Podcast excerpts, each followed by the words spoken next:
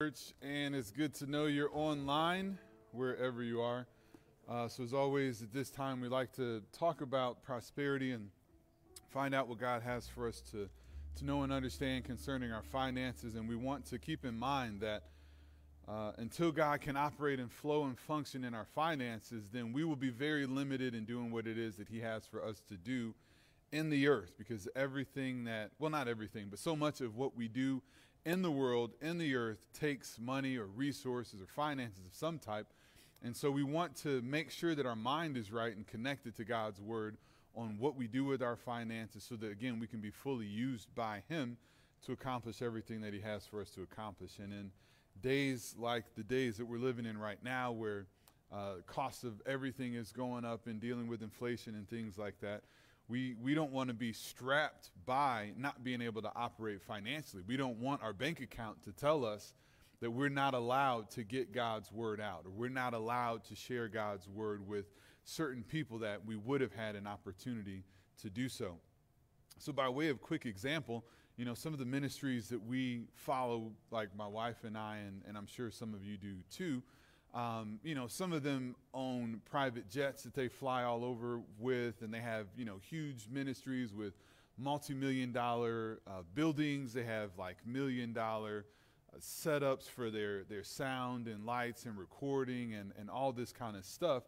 But if they're doing what God has called them to do, then we want to support that. And we also want to have the understanding that if they didn't have the money to do that, they wouldn't be able to reach as many people. And so, you know, if you know the travel schedules that some of them keep, you know, they're teaching in one place on a Sunday and another place on Monday or Tuesday. They're kind of all over the place.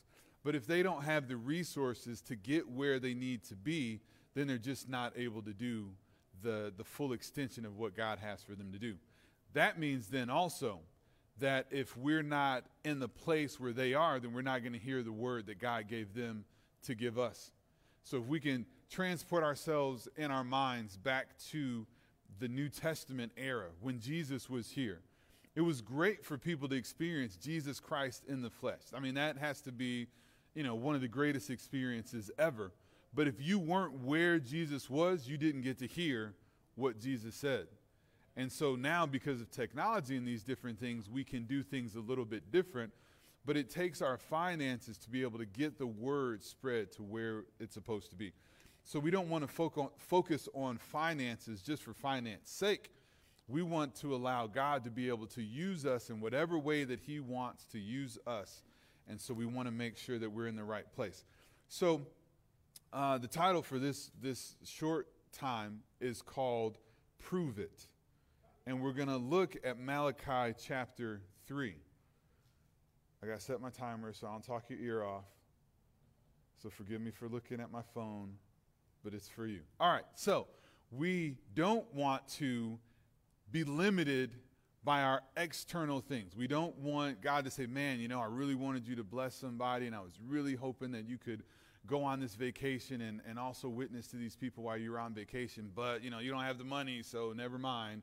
We won't get the word to those people. No, we want to be able to, to do whatever it is that He wants us to do at any point in time that He wants us to do it.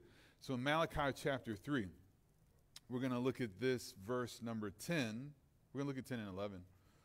But it says, Bring ye all the tithes into the storehouse. Somebody say, All the tithes. It says, Bring all the tithes into the storehouse, that there may be meat in mine house. And prove me now, herewith saith the Lord of hosts, if I will not open you the windows of heaven and pour you out a blessing, that there shall not be room enough to receive it. So God wants us to bless us with more than we can accept. He wants to bless us with more than we can handle according to His Word. What He's telling us right here is, is what we're reading. It's, it's not an interpretation of mine, it's just what the Bible says, right? In black and white.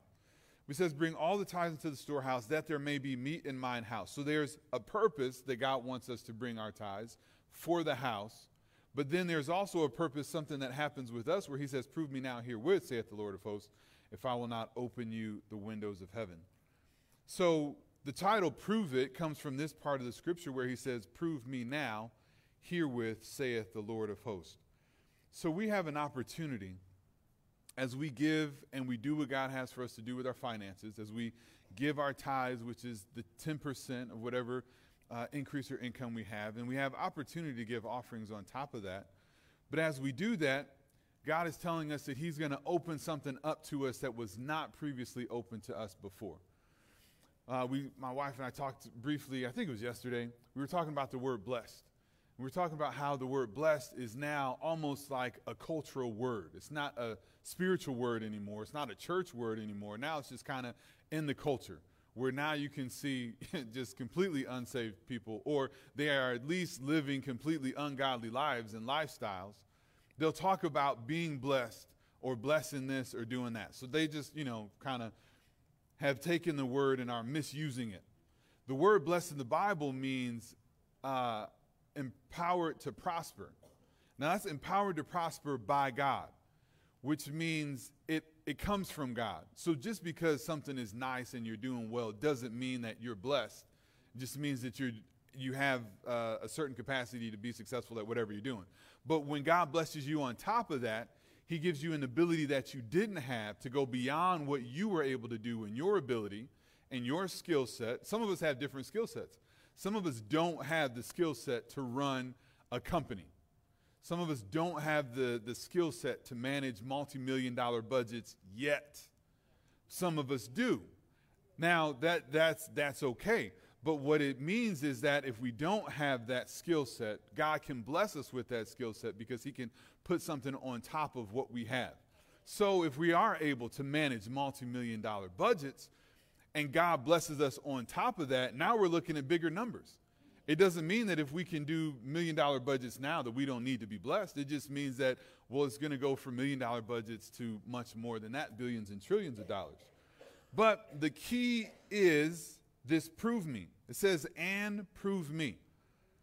And what we need to keep in mind as believers is that we have a job to do with proving the Lord with our finances.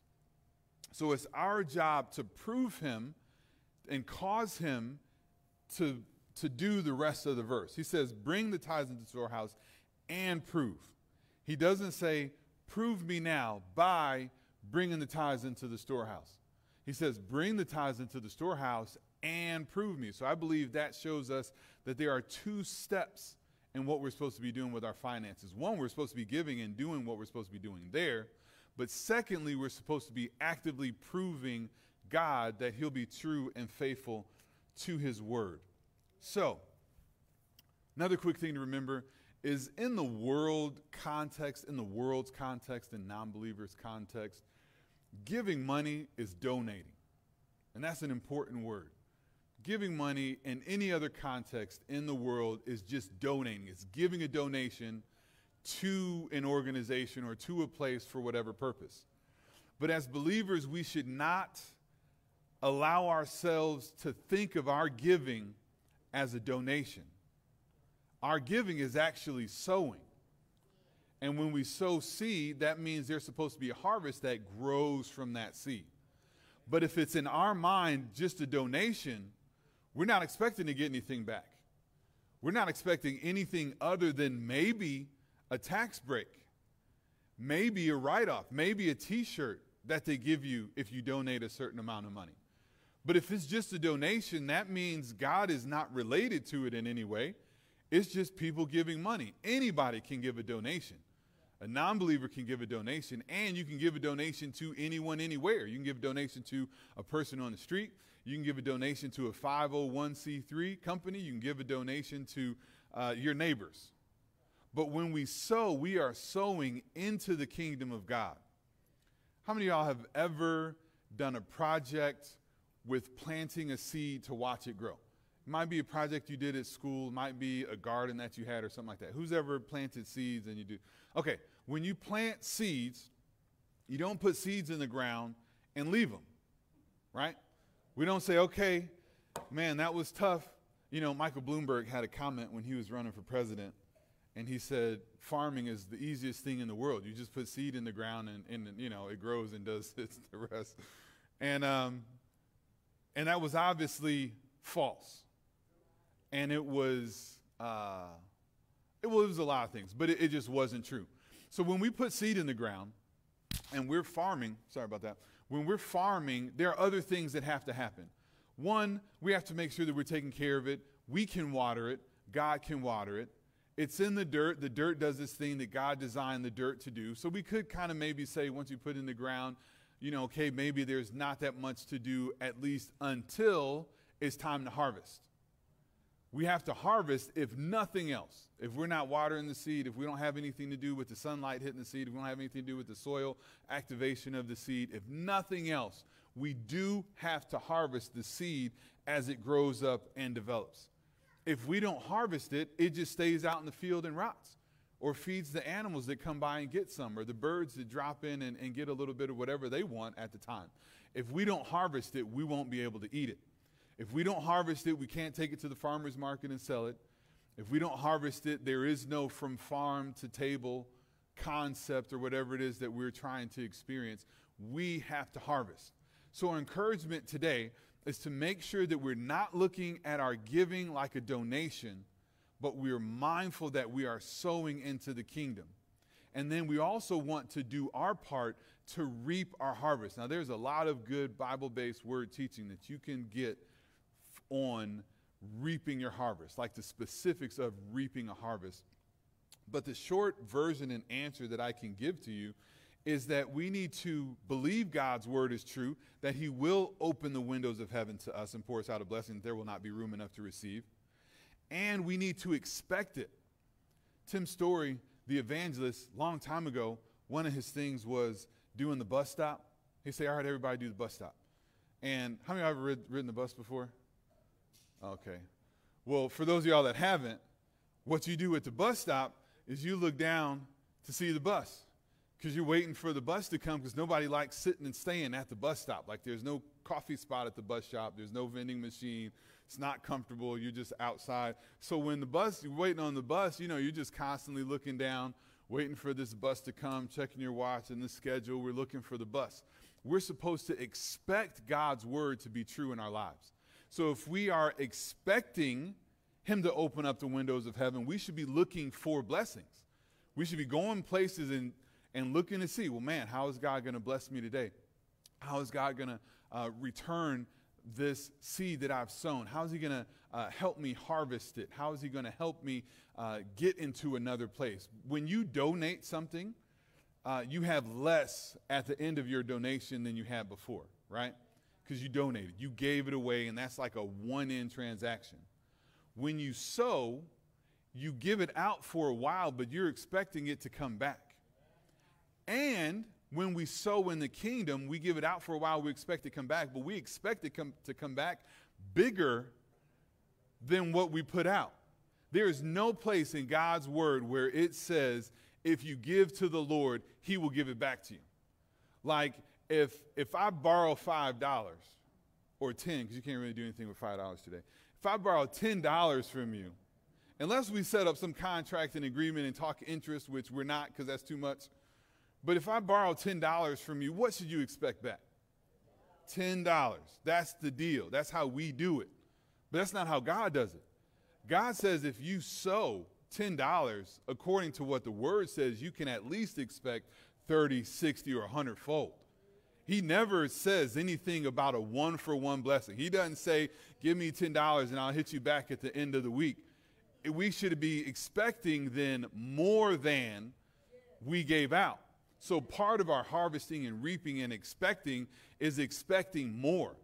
We should be expecting, man, what am I going to do with all this money when God blesses me? Or what am I going to do with this furniture when God blesses me with new furniture? We should already have it in our minds so that we don't have to figure out and dilly dally when God is trying to bless us, and we're like, oh, yeah, um, let me think. What can I do? How, how can I receive this blessing? Because if we have to do all that, the opportunity could continue on down the road. So we want to expect, we want to believe what God's word is saying. And then look at verse number 11. This is the last part. Verse number 11 says, I will rebuke the devourer for your sakes, and he will not, shall not destroy the fruits of your ground neither shall your vine cast her fruit before a time in the field. Wow. That means God will keep your stuff from deteriorating. when you put stuff in the field, like if you have deer around, you have to put fences around and stuff like that so they don't come and nibble on all your plants. Or if you put stuff in the ground, you got to keep the rabbits out and the, and the groundhogs out and, and all this stuff. You have to protect it from the animals that are going to come in and, like, oh, they planted a garden for me. Did y'all see Peter Rabbit? Peter Rabbit, you know, the rabbits were talking. They're like, look, they, they, they got all this food. This is for us. Why would we not go get it? Well, that's not what we're, we're not sowing for the rabbits. We're not sowing for the birds. We're sowing for our harvest so we can do what God has for us to do. He says that He will keep the devourer from messing up our stuff. He will keep the birds out. He will keep the mice out. He'll keep, uh, he'll keep the plants from producing too early, which means He's going to make sure that our harvest is prime each and every time. But it's up to us to prove Him that He'll do exactly what he said he would do. Amen?